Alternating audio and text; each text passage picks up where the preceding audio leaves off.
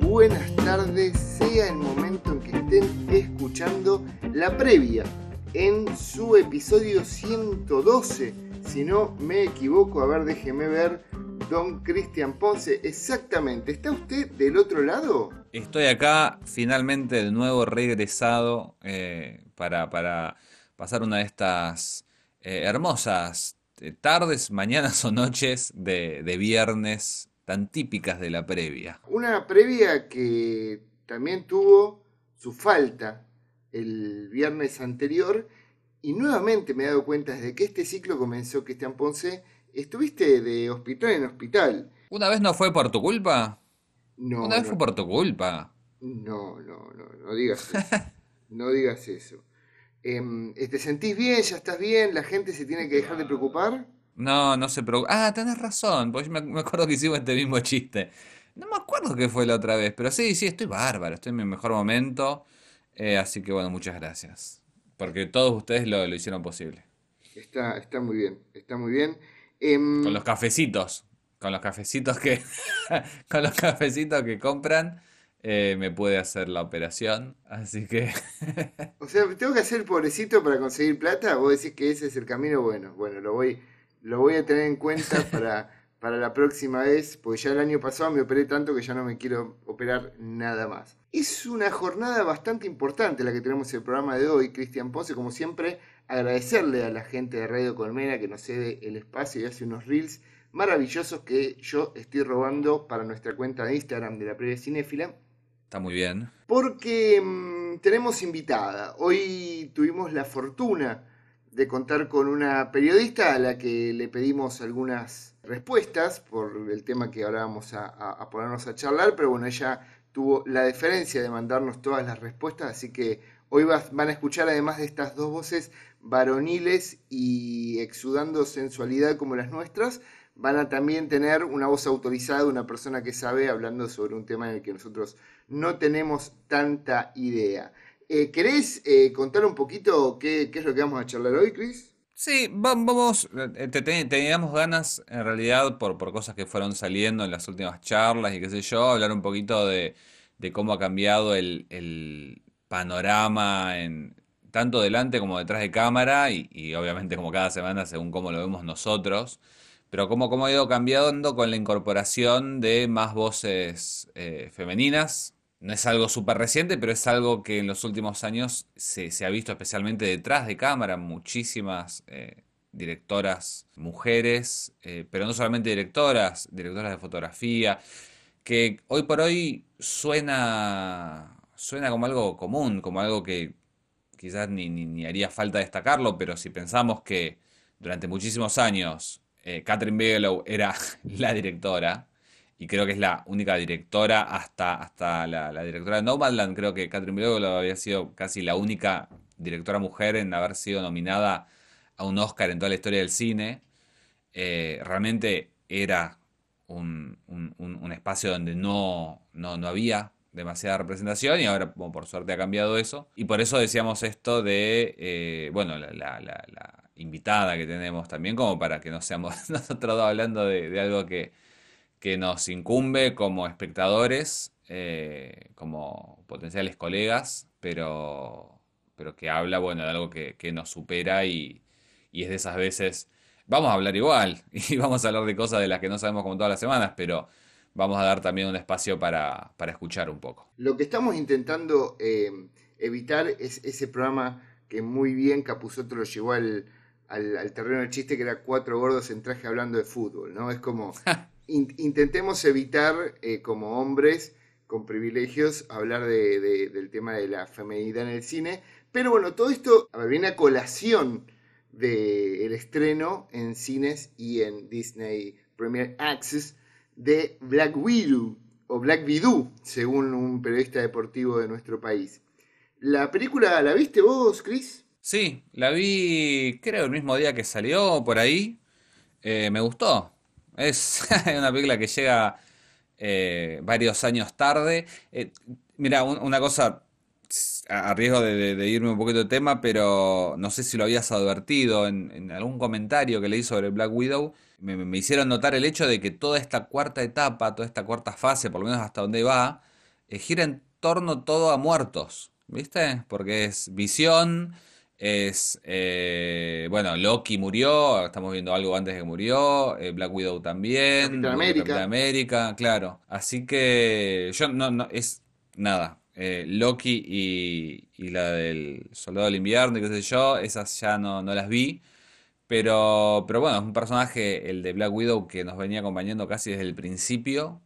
Está en Iron Man, no, en Iron Man 2. En Iron En Man Iron 2 Man 2 aparece es su primera aparición, 2010. desde la tercera película. Así que nada, tenía ganas de ver también, bueno, Florence Pugh. Eh, ¿Pugh es? Pugh.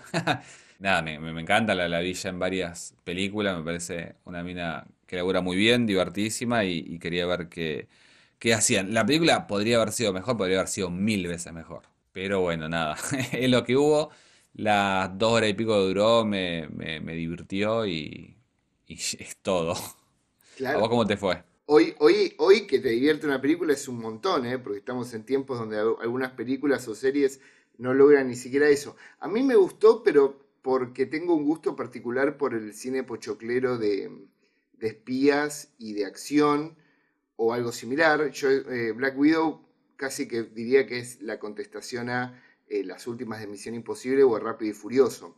Rápido y Furioso porque... eh, Sí, más rápido y furioso, perdón, porque me parece Misión Imposible son incomparables con nada. Pero tiene un, sen- un sentimiento ahí medio compartido, di- digo de las últimas tres o cuatro por lo menos, en la exageración, en, la cuestión de que hay grandes, es como, son como bloques de secuencias de acción que se van uniendo porque sí, por ya sea un objeto, un rescate o lo que sea, y no es más que eso. Porque las últimas misiones imposibles son así. Sí, pero no comparto, o sea, hay, una cuestión de, de tono, me parece que está mucho más vi- vinculada a, Rápido y Furioso, las cosas que les pasan a estas pibas y no, no, no, ni se les, ni se mosquean, ni les gotea la nariz. La única gota de sangre que vemos cuando se rompe el tabique de Black Widow porque ella quiere. Eh, la misión imposible eh, es algo que un ser humano puede hacer, porque de hecho lo hace todo Tom Cruise. Eh, me parece que, que tienen otra búsqueda. Eh, a- o sea, a, mí to- toda la primera parte de, la película me gustó bastante. Después cuando están en el helicarrier ese del mal, me parece que ahí ya eh, dejan, de ser actores, empiezan a ser simplemente render de computadora y, me dio un poco lo mismo.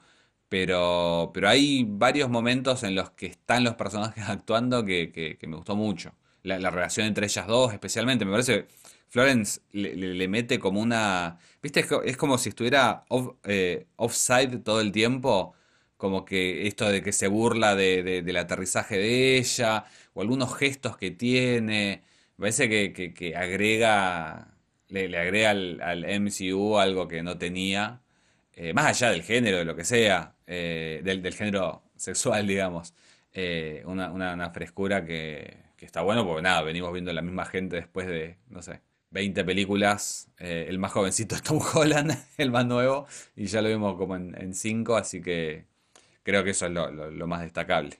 La participación de ella y, y el, y la química que tiene con, con Johansson. Y, y la, y la familia, ¿no? El- ese núcleo de cuatro personajes bastante queribles y que además tiene, como vos bien decís, y justo iba a ir a eso, esta cuestión que tienen las series hoy también de Disney Plus, que es el pase de antorcha, ¿viste? A una nueva generación, Claro. de manera, no se siente impostado, no se siente que están diciendo, te estoy vendiendo esto porque lo tengo que hacer, porque sí lo tienen que hacer, porque digo, definitivamente Scarlett Johansson, eh, perdón, Black Widow estaba muerta en este universo, pero, pero con la manera en que lo cuentan, la manera en que las nuevas generaciones interactúan con las viejas y cómo se posicionan en este nuevo universo de Marvel, me parece que es de lo mejorcito. Eh, que aparte cada serie y cada película lo ha hecho con un tono diferente. Me parece que eso es, es de celebrar. Sí, sí, sí. eh, en realidad también, viste, lo fueron haciendo a lo largo de, de- las primeras películas. Ya tenían esta cosa de, de- evolución y fueron educando al espectador en ese sentido. Si bien hubo un punto en el que todas las películas eran iguales estructuralmente, también estaba esa noción de universo contingente en el que entraban personajes, salían personajes. Lo que pasa ahora es que, bueno, son los, los personajes más grandes los que están dando un paso al costado o, estirando la pata en realidad para una, legión nueva. A mí, bueno, de hecho, eh, te decía Loki y, la de los otros, de los viudos del Capitán América no las vi, pero sí me interesa mucho más eh, ver la, serie de Miss Marvel porque es un personaje nuevo. No, no, no son estos personajes secundarios que es como que porque no dejan de ser de alguna manera personajes secundarios que dan un paso al frente, sino, bueno, personajes realmente nuevos que quizás van a, darnos una mirada nueva, más fresca. Nada, me, interesa quizás un poco más eso, no sé qué más, más viene, pero bueno, el What If también, porque son, son los mismos personajes, pero, pero con una vuelta de tuerca. Un gran poder conlleva una gran responsabilidad. La invitada que hasta ahora estábamos poniendo el misterio es eh, la señorita Ana Manson, periodista, eh, ha hecho bastantes cosas y tuvo la deferencia de grabarnos varios audios y en el primero nos va a contar un poquito quién es. ¿Te parece que la escuchamos, Chris? Por favor. Hola chicos, antes que nada gracias por la invitación. Hace muchos años que me dedico a escribir y hablar sobre cine y series, trabajé en varios medios especializados, fui redactora en Filonews, asesora editorial en la revista La Cosa Cine, organicé la convención Popcon y soy la fundadora de Libria, que es una tienda dedicada al merchandising temático de cine y series. Además hago varios podcasts y a veces doy charlas. Así que estoy en continuo contacto con la industria y sus novedades, analizo los cambios a medida que se van dando y trato de seguir formándome siempre para entender cada vez mejor el panorama cultural, especialmente el audiovisual. Básicamente me parecía, porque como siempre nos, vamos poniendo la medallita de qué consigue cada uno, me parecía que Ana era una persona que podía ser la que un poco nos, nos explicara desde su posición cómo está cambiando esto, en el, tema de... Vos, vos, nombraste el tema de las pocas directoras mujeres, ¿no, Cris? Que, sí. que hay en este, en este momento, que hayan ganado premios y todo, y me parece que eso habla de una coyuntura, ¿no? Digo, está claramente expresado en eso. Sí, en realidad eh, en premios grandes, eh, eso como, como para enfocarnos también en lo que era el cine antes, que eran solamente los estudios hoy por hoy, eh, alejándonos de este tipo de películas como, como Black Widow, que yo estaba convencido que la dirigía una mujer junto con un hombre, que era tipo de chaperón, pero esa había sido Capitana Marvel, ¿no? Claro. Que había tenido dos directores. Bueno, ahora, bueno, la próxima directora también de, de Eternals es justamente la, que ganó el Oscar de, por Nomadland. Pero lo que te decía es que en realidad en el Independiente se está viendo muchísimas, muchísimas directoras mujeres, y especialmente en el terror, ¿viste? es como que siempre fue o, en el imaginario de determinado fandom era medio como un terreno de, hombres. Y ahora es increíble la cantidad de, directoras mujeres. Bueno, eh, sin ir más lejos, eh, la, directora de Censor va a adaptar ahora a Mariana Enríquez, eh, en una película canadiense que adapta las cosas que perdimos en el fuego. Así que ahí tenemos a, Mariana como exponente nacional, sino a, una directora de esto justamente que estamos hablando, del, género que por lo general nos ocupa, eh, siendo noticia y, adaptando un material que es eh, no solamente coyuntural para, nosotros, no sé cómo, cómo funciona ese cuento afuera, pero nada, súper vigente y, urgente. Y, por eso aproveché para, mandarle también la pregunta de cómo cree que va a repercutir este, sobre todo teniendo en cuenta que eh, lo que pasó en los últimos Oscars y, cómo va a repercutir también el crecimiento de, esta cantidad de directoras. Y esto es lo que nos contestó. Sin dudas, el crecimiento en la cantidad de directoras que se viene dando estos últimos años en el cine aporta una mirada distinta y fresca detrás de cámaras, algo que es clave si queremos explorar a través del arte el mundo en el que vivimos y no solo una pequeña fracción a través del prisma de un grupo muy reducido de creadores. Creo que la industria había llegado a un punto de estancamiento en este sentido y ya se empezaba a reflejar en la repetición de historias y temas recurrentes dentro del séptimo arte. Ahora se amplió el panorama y muchas voces que antes no eran escuchadas pueden expresarse, transmitiendo una visión diferente del mundo y aportando mucha más diversidad y riqueza en las historias que se cuentan en la pantalla. Acá hay un tema que me parece que mm, desde donde podemos hablar claramente que no es opinando sobre qué pasa con, esas mujeres en, los medios o no, sino también cómo se mezcla el tema de la cultura y el cine, ¿no? Y cómo también esa cultura tiene que ver con factores sociológicos históricos y políticos, ¿no, Cris? Porque digo, claramente toda la vida el mundo del cine estuvo en poder de hombres eh, heteros y blancos, básicamente.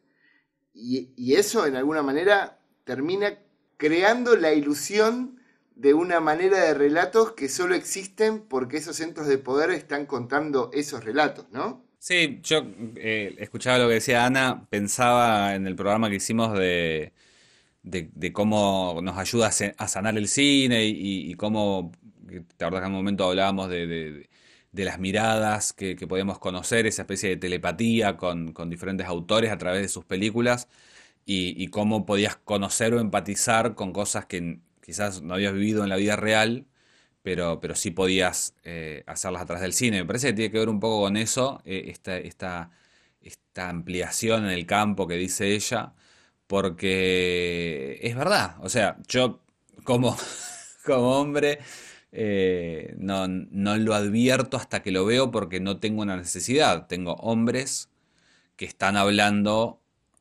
sobre el mundo y me están hablando más que nada a mí y qué sé yo.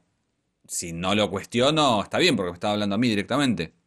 Pero cuando de pronto empezás a ver historias eh, protagonizadas por mujeres, que están escritas y dirigidas por mujeres, y vos decís, ah, claro, era distinto, no era lo mismo. Y ahí es, es bueno, lo, hablamos en algún momento, la diferencia abismal que hay eh, con, por ejemplo, el personaje de Harley Quinn en cualquier película en la que esté Harley Quinn contra eh, Birds of Prey.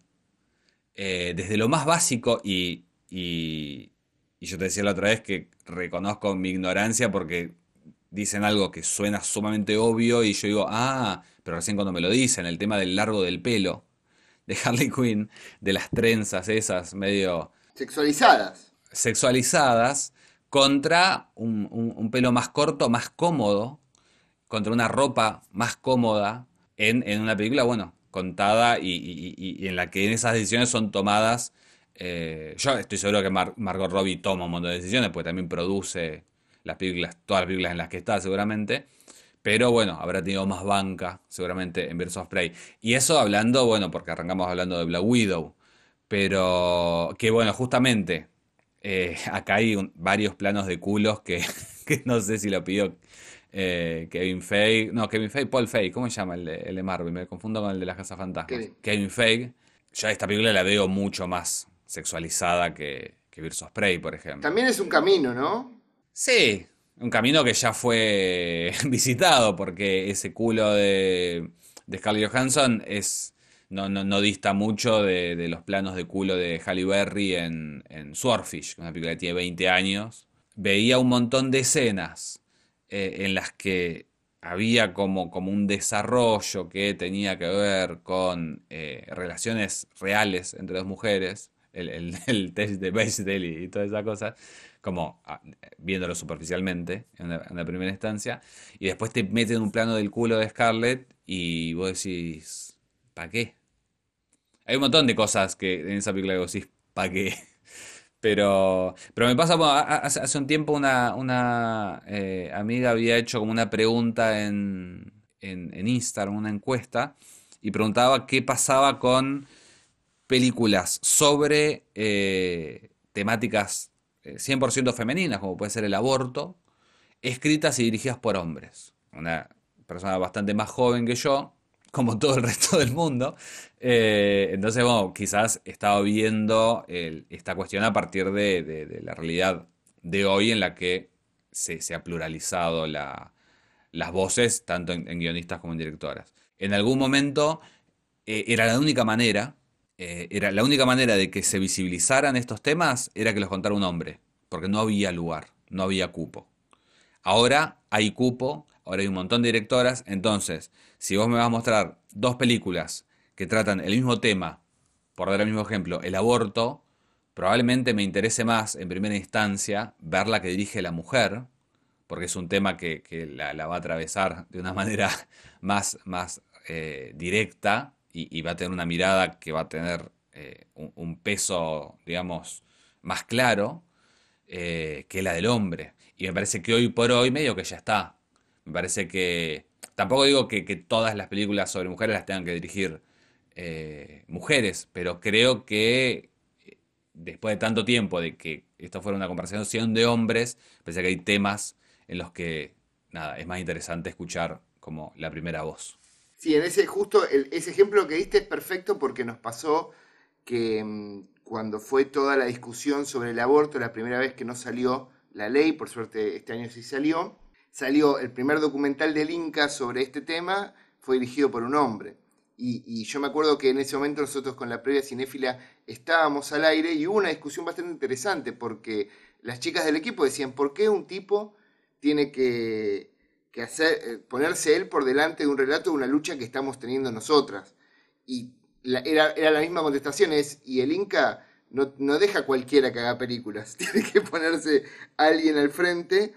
Eh, y, y me parece que desde ese lado un poco hay que, hay, que, hay que aprender a desaprender que los lugares de poder tienen que ser de, esas personas para que den espacio a otras, ¿no? Sí, e, es un poco como las marchas, qué sé yo, viste, las marchas cuando se, han hecho marchas de, una menos, o es como que, bueno, tu manera de ayudar es tipo cubriendo a, tus compañeras en el trabajo, ayudando de afuera, no ir a la marcha, porque es un espacio que, que no se supone que es para nosotros. Y en realidad, bueno, eh, en el, en el cine argentino también hay, hay una, gran cantidad de directoras. Por eso me parece medio raro. Creo que era el hijo de Pino Solanas o algo así, ¿no? El que dirigió el documental del aborto. Parece que hay mil directores que podrían haberlo hecho.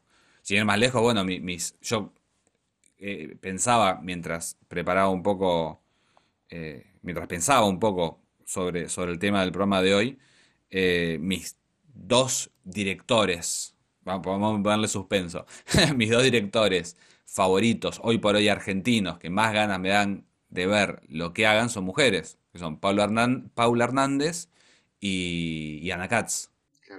Me gusta un montón de directores hombres, pero hoy por hoy me ceba, que yo, eh, Paula Hernández anunció que iba a hacer una película nueva y era como la emoción que tenía hace cinco años porque salió una de Spider-Man.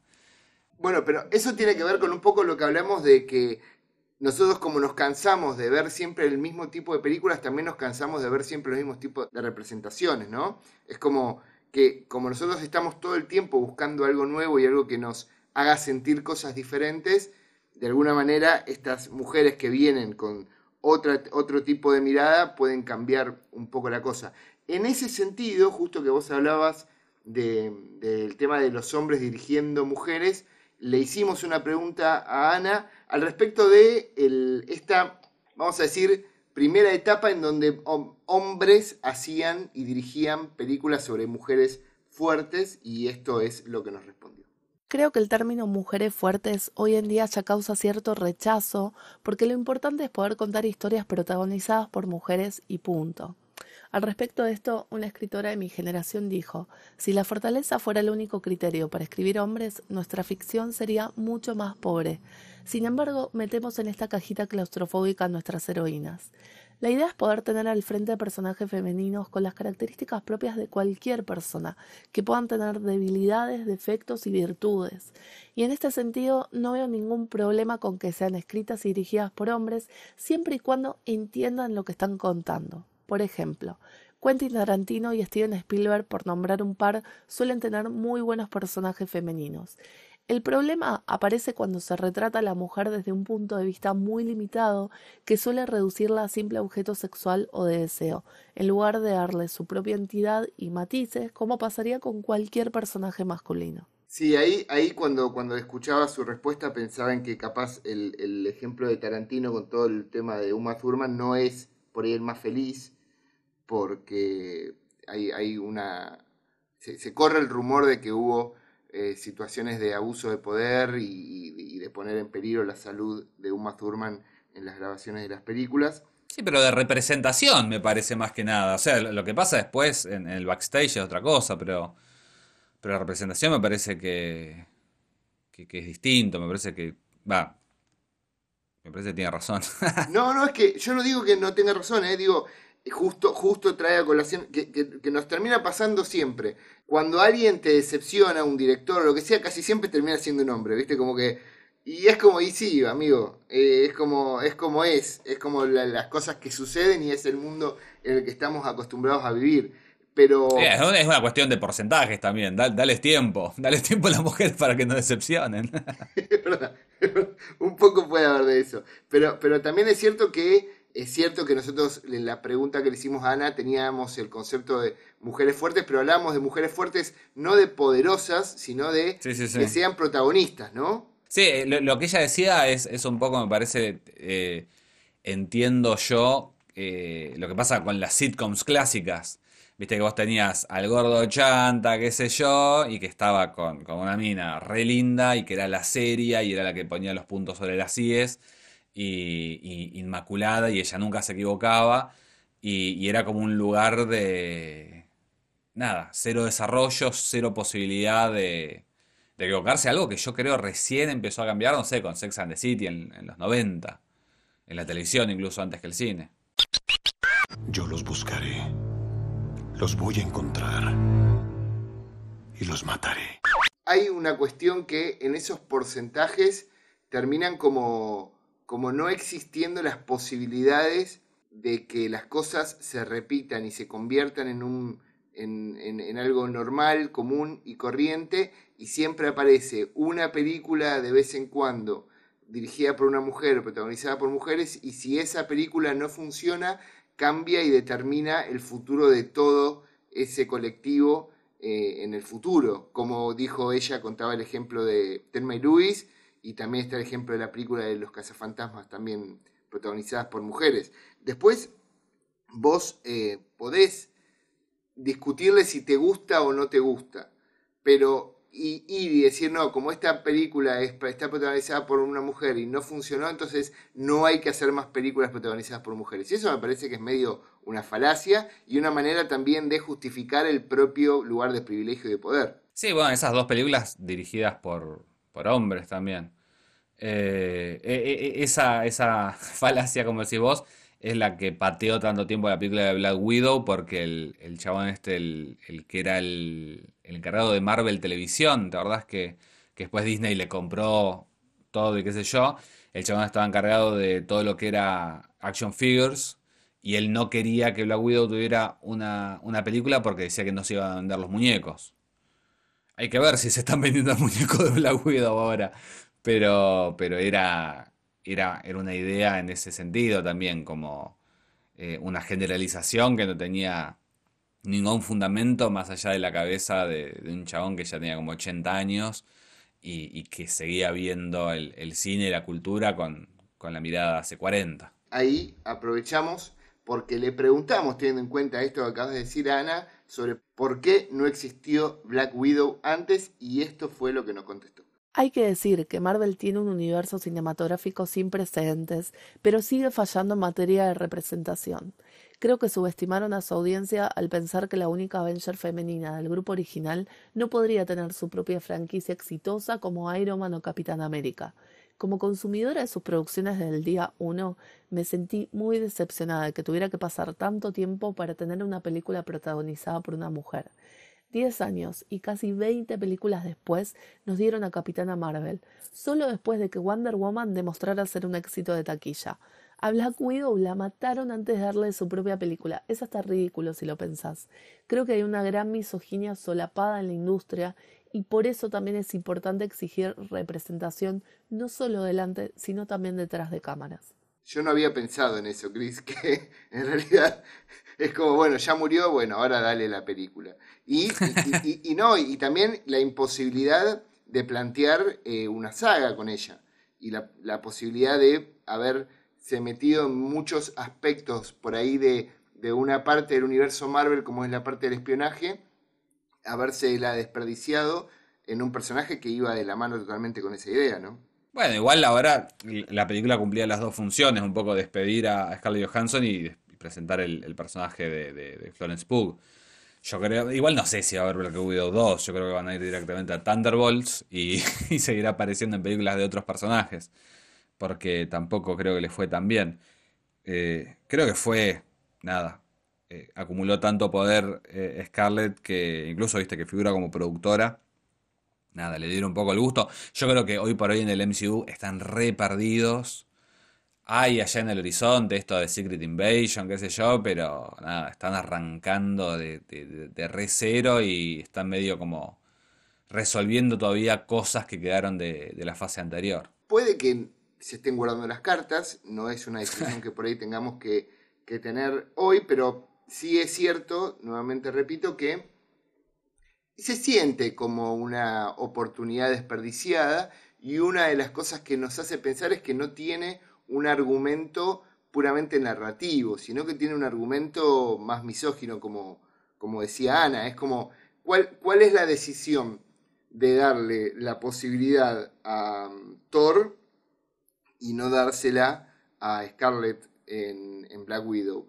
Es porque Thor tiene todo un mundo detrás de Odín y el mundo de nórdico y, no lo tiene Black Widow o son otras decisiones. Me parece que ahí es donde se empiezan a resquebrajar un poco las razones, las, verdaderas razones aparecen eh, que están escondidas ¿no? en ese velo misógino. Y entonces en eso, una de las cosas que, le, que le preguntamos a Ana es, ¿qué análisis se puede hacer ella como periodista, ¿no? De estas nuevas representaciones y cómo jugar ese juego para no caer en, en, los estereotipos, porque para mí se sigue cayendo un poco en eso, y esto es lo que nos contestó.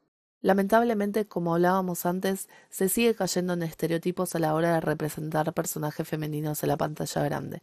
Sin ir más lejos, la última película, La Mujer Maravilla, tiene un montón de lugares comunes, a pesar de que es la superheroína más grande de todos los tiempos.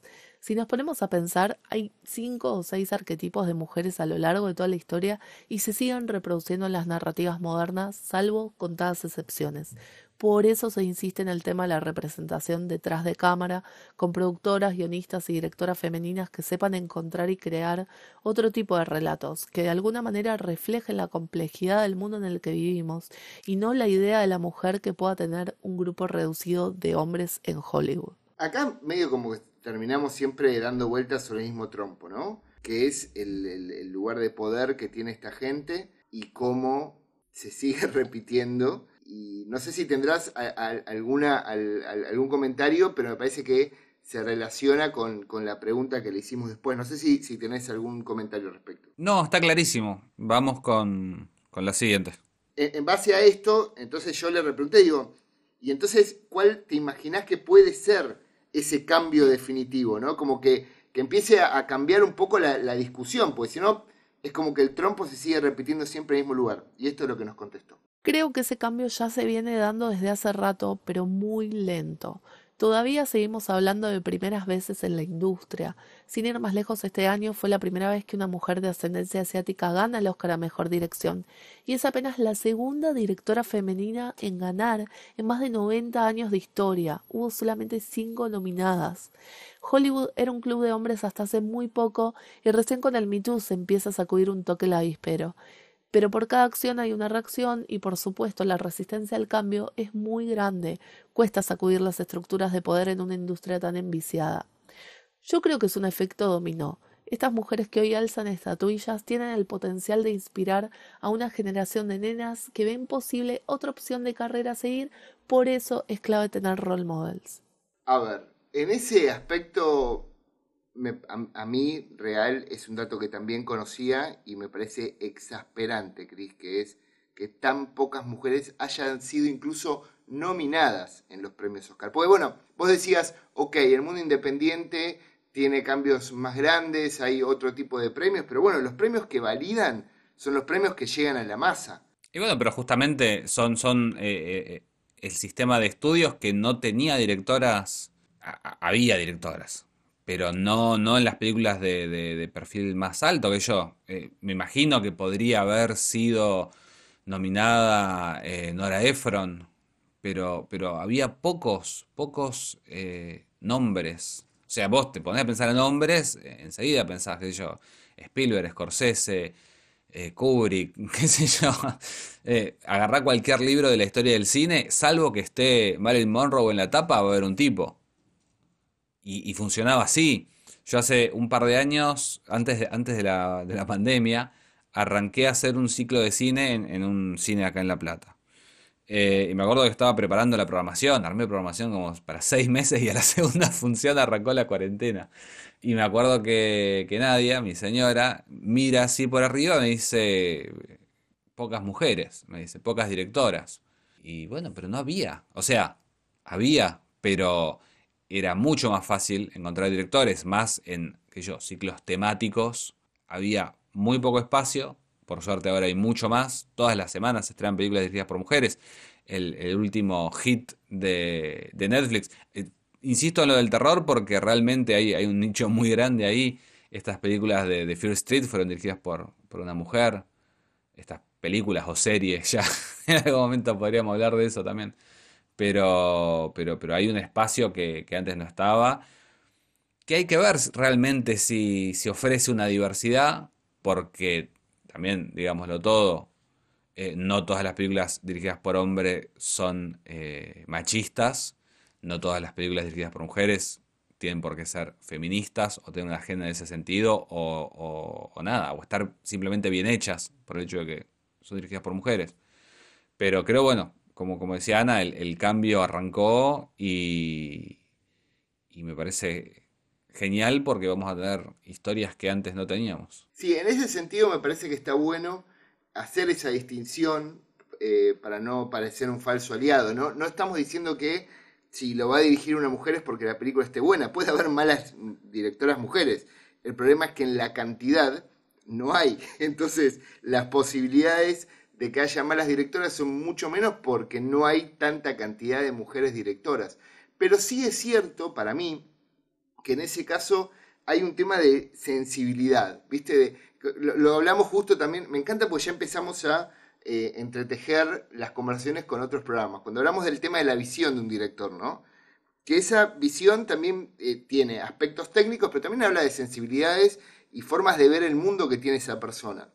Y lo cierto es que nosotros estuvimos todo el tiempo bombardeados de imágenes en relación al género de terror que estaban configuradas por varones. Y por ejemplo, las veces que más me cagué de miedo en mi vida fue leyendo Socorro del sabor no me encuentro pendejo. ¿Entendés? Y es una mujer.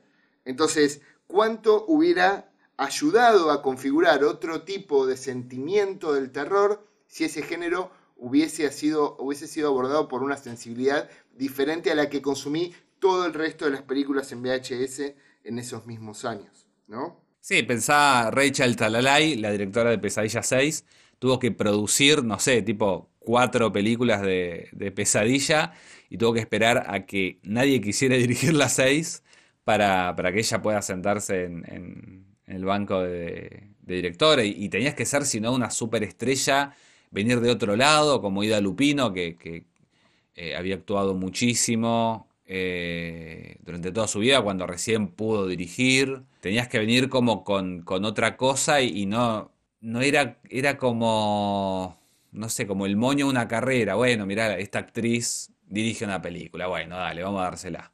Como si esta película la hubiera dirigido Scarlett Johansson, ponelo.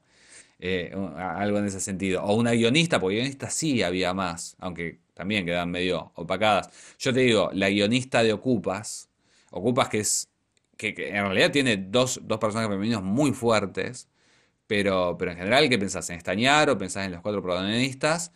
Y bueno, estaba Esther Feldman, eh, que, fue una de las, de las tres cabezas que, inventaron todo esto que, nos vuelve locos ahora, incluso después de, de 20 años. Y quizás es eso también, como para no, no, no, no equivocarnos de concepto hay directores, directoras, hubo directoras, eh, quizás también estaban en gran medida invisibilizadas. Esa es otra. Y ahí, en esa invisibilización que vos nombrás, una de las cosas que discutimos, esta pregunta también vino de algo que hablamos nosotros dos cuando empezamos a pergueñar este programa, que era, nosotros cuando éramos pendejos teníamos toda una batería de ofertas, de discursos y narrativas que nos interpelaban, que, nos hacían sentir parte. ¿Por qué? Porque eran personajes masculinos, machos, machos, machos, podían, eh, nada, sostener el mundo en sus manos o en su espalda como Atlas, eh, eran fuertes, no se permitían ser sensibles porque no hay nada más maricón para los hombres que eh, ser sensible o llorar o, sentir que algo te, te, sobrepasaba. Pero, claro, no, no existía mucho eso para las mujeres. Digo, las mujeres tenían que sentirse representadas por una fe fatal, como dijo Ana en otro momento, o por, no sé, Sarah Connor, ponele. ¿Qué, qué, qué, otra mujer fuerte recordás en, eh, cuando éramos más chicos? Mira, yo te voy a decir una cosa que si me quieren cancelar ahora me cancelan, pero siento que he crecido y por eso lo puedo, lo puedo admitir. Yo tenía alrededor de 18 años, 18, 19 años, y, y yo mi, lo que yo decía, mi discurso era, eh, yo no veo películas protagonizadas por mujeres porque, nada, no soy mujer, entonces no puedo, no puedo empatizar. Vos fíjate lo que decía y después, bueno, por suerte me, me nada, y a un costado esa línea de pensamiento, recién salida del secundario y, me pude dar cuenta de lo que veníamos diciendo desde hoy, que, el cine justamente la gracia es esa, que puedas experimentar, que puedas conocer cosas que no podés por tu condición de hombre o, lo que sea. Así que yo me, perdí, me perdí muchas películas eh, clásicas, digamos, que, pudieran tener eh, personajes femeninos fuertes, pero bueno, también eh, fuertes en el sentido este que, decíamos, como de, minutos en pantalla.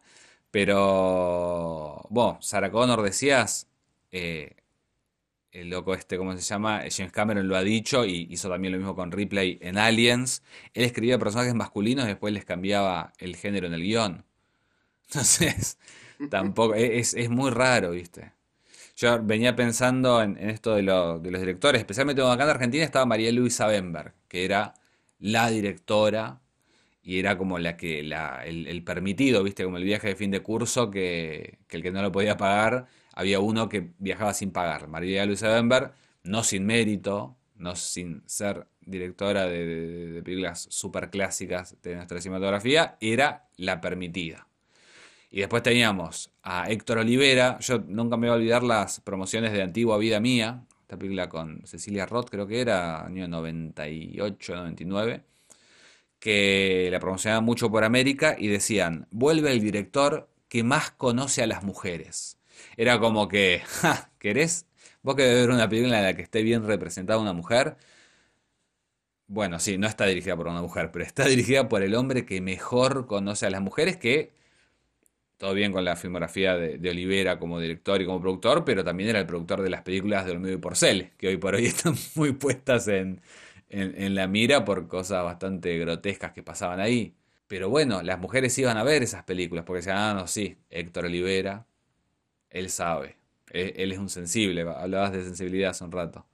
Creo que son cosas, toda esta sarta de porquería que vengo diciendo, que, que por suerte yo personalmente y, y en general eh, los hombres, porque las mujeres yo creo que estaban esperando ese momento en gran medida, estamos logrando superar justamente con la aparición de, una diversidad más grande.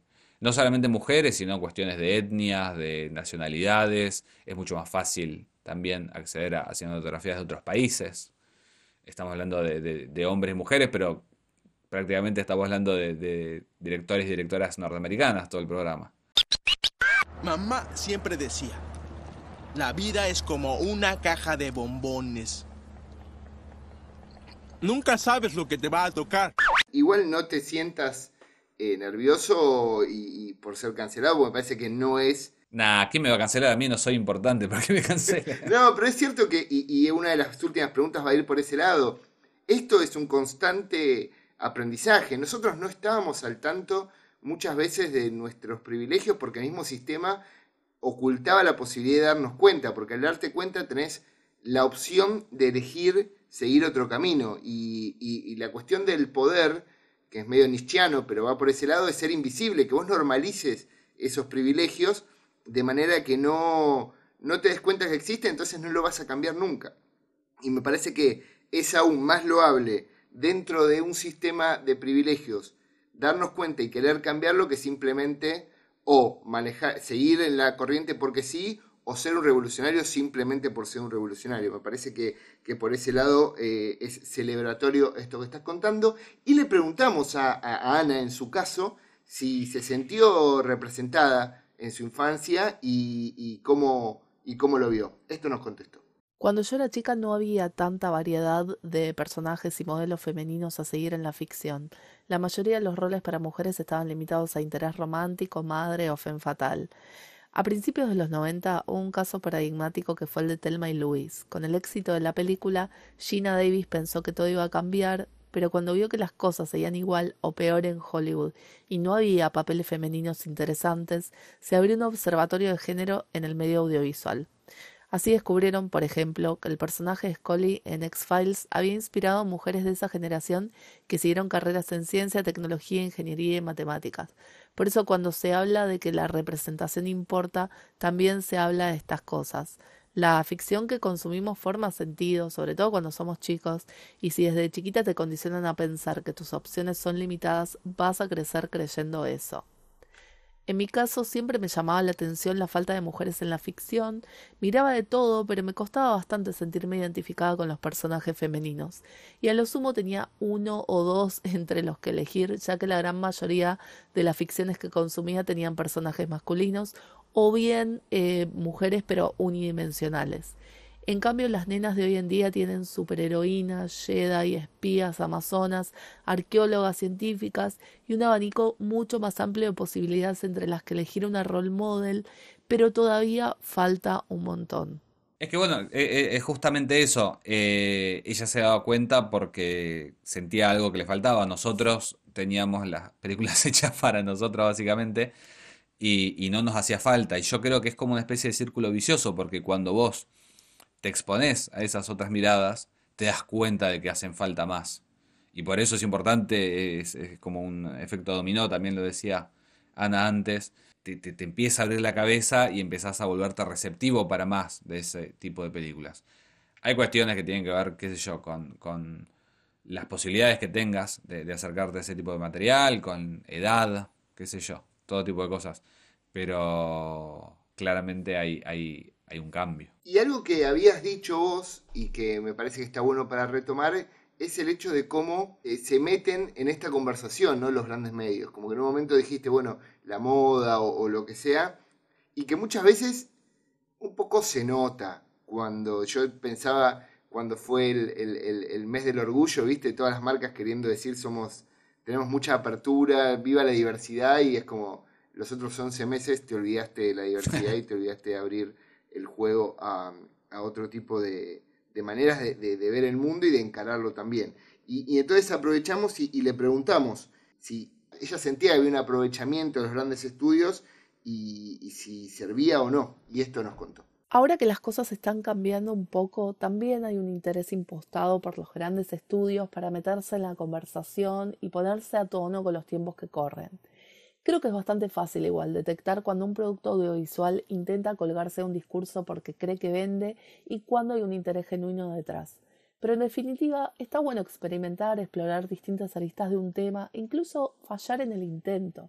Se lee y se escucha un montón esto de que el falso feminismo arruinó Hollywood, pero es una falacia basada en la idealización de un pasado en el que las cosas eran muy desiguales.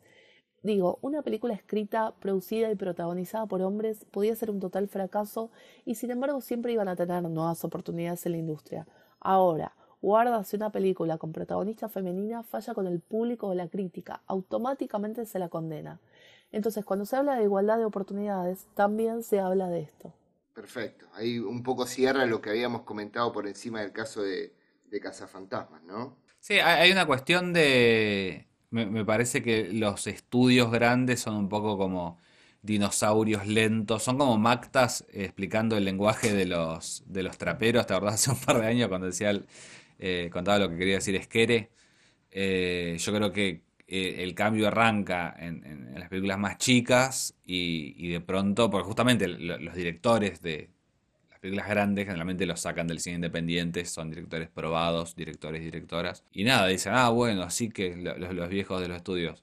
Así que ahora se usa esto, se usa que dirija mujeres. Bueno, van a dirigir mujeres. Bueno, pero igual ese mismo es como la tele, tanto la tele como el cine son dinosaurios gigantescos que son muy muy grandes, llegan a mucha más gente, pero son más lentos. Una vez que lleguen, también van a lograr crear cambios definitivos, ¿no? Porque digo, una vez que eso se ve representado en una pantalla donde se ganan millones de dólares porque hay millones de espectadores, se va a convertir en una realidad. Es como hablábamos en su momento con, con cómo las cosas existen porque se representan a través de nombrarlas, ¿no?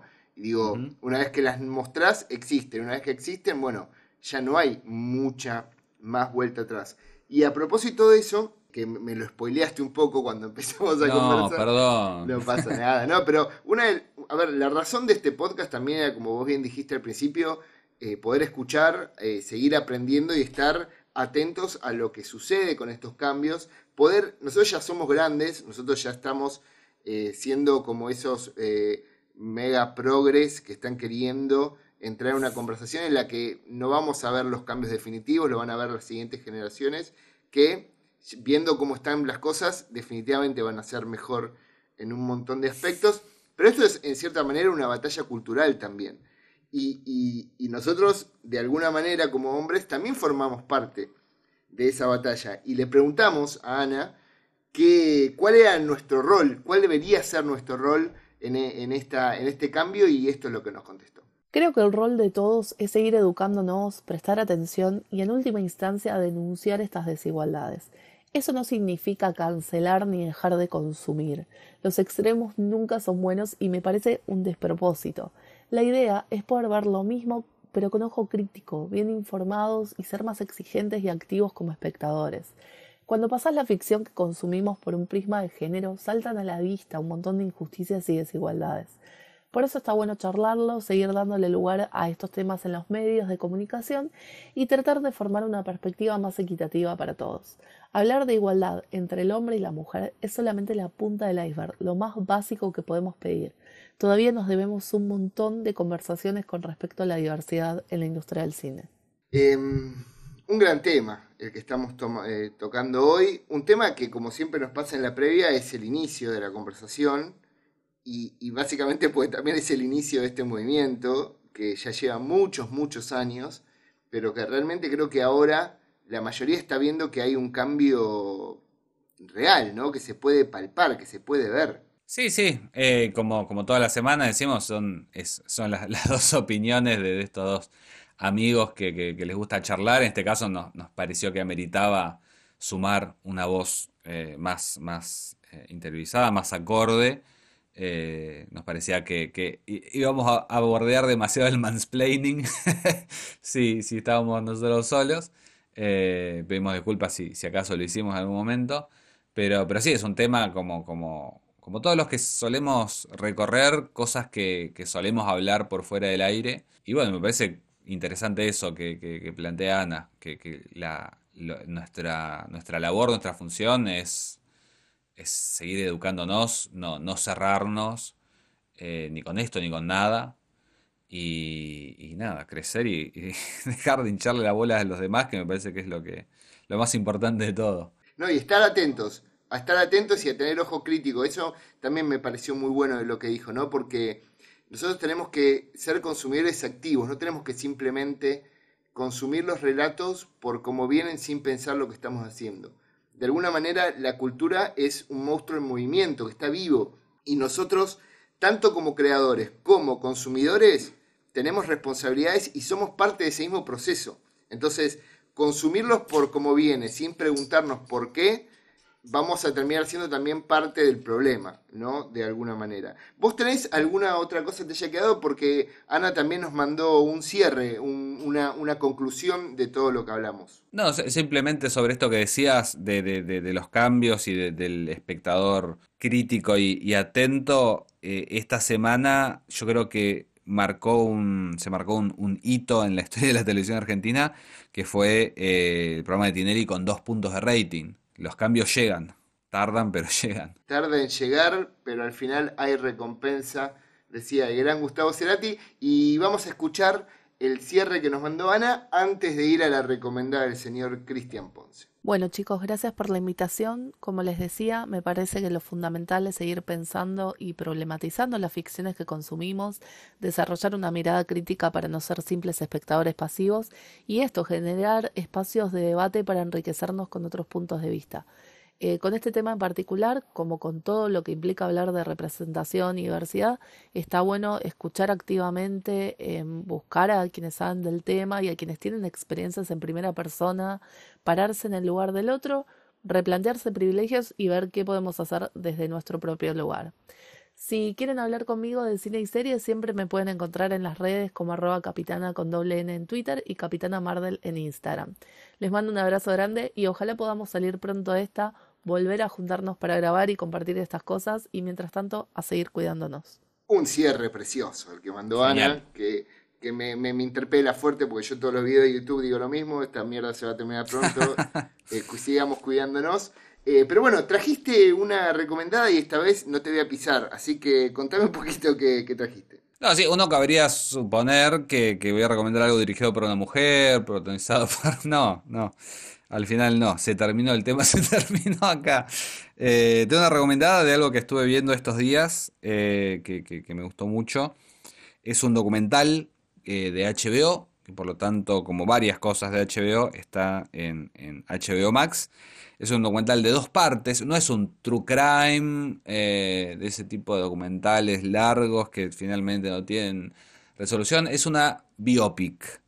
Es The Zen Diaries of Gary Shandling, los diarios Zen de Gary Shandling. Y yo te pregunto, ¿vos sabés quién es Gary Shandling? ¿Te suena el nombre de algún lado? Bueno, eh, eh, no, no, es, no, no es raro que, no lo conozcas porque es un personaje que acá no, no, lo, no hemos tenido la, suerte de consumirlo. Solamente una de sus series fue emitida en algún momento por Sony, que era del Larry Sanders Show. Pero seguramente lo vas a tener porque es parte del MCU. De alguna manera es el senador Stern, que aparece en Iron Man 2 y en el Capitán América 2. El senador este que le hace la contra a, Iron Man y después descubríamos en la, película del Capitán América que era parte de, de, Hydra y qué sé yo. Y seguramente a partir de ahí lo tenías de alguna otra película porque ha hecho apariciones. Eh, es un comediante norteamericano que, que todo el tiempo intentó eh, innovar. Uno, de estos comediantes de, típico documental biopic de, de stand-upero yankee que, que era más complicado que, que el que una, una ecuación matemática, depresivo, eh, egocéntrico y, miles de cosas más. Pero lo lindo que tiene el documental es que está dirigido por un amigo de él, como es Judah y que está en, gran medida contado por, por él mismo, aunque Chandling murió en el 2016 y el documental es del 2018, porque el documental separa o, o utiliza de base los diarios íntimos que escribía Chandling y que se los heredó a Judah y que, recogían, nada, pensamientos, cosas sueltas. Eh, se llaman los diarios Zen porque él estaba muy metido en lo que tenía que ver con meditación, con, superación. Muy interesante. Es un capítulo de dos horas y uno de dos horas eh, y media casi. Te sentás, se pasan enseguida, te vas a reír mucho. Era gente muy inteligente muy divertida, aparecen todos, aparece eh, Chris Rock, em, Jim Carrey, Jay, Leno, Seinfeld, Anna Silverman, están todos. Y, el tipo fue un poco un mentor para toda esa generación. Así que nada, yo generalmente disfruto más de, la cultura del stand-up y este tipo de documentales que del stand-up en sí. Pero bueno, me, abrió la, puerta también a, ver otras cosas que hizo después como actor, eh, especialmente, bueno, esto que te decía Larry Sanders Show, que, que, arranqué a verlo en estos días y que probablemente sea una de las recomendaciones de, próximos programas. The Zen Diaries of Gary Shandling de Judah entonces lo encuentran en HBO Max. Me gusta, me gusta. Muchas gracias.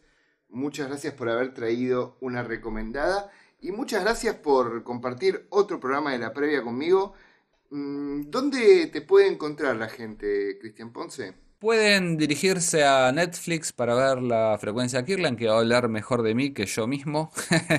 es, una serie animada que, escribí y, dirigí. Eh, y en YouTube está el resto de los episodios. Hay cinco capítulos en Netflix y tres episodios en YouTube. En octubre va a haber novedades, pero las estaremos contando cuando llegue el momento. Está muy bien. A mí me encuentran en arroba en Instagram o en Elian Aguilar en YouTube, en el canal de Cultura Geek and Pop. Como siempre, muchas gracias a la gente de Radio Colmena que nos ampara en su hogar en el canal de Spotify de ellos. Y bueno, eh, Cristian, espero que no tengas que volver a ponerte en un hospital y nos veamos la semana que viene. ¿Te parece bien? Espero, no sé si, si se habrá notado, estoy medio todavía en recuperación, así que estoy como con dos cambios menos. Espero también que la, la semana que viene pueda estar un poco más eh, on the loop en, en la conversación. Pero bueno, también nos salvó Ana también con, con- con sus comentarios y, y- y estos eh, puntapiés en, en varios de los temas, así que muchas gracias, tanto a vos como, como a ella por, por hacerme la pata esta semana. Muchas gracias a ti, muchas gracias obviamente a Ana Manson por la buena onda y la predisposición. Y nos vemos la semana que viene. Chau, chau, chau, chau, chau.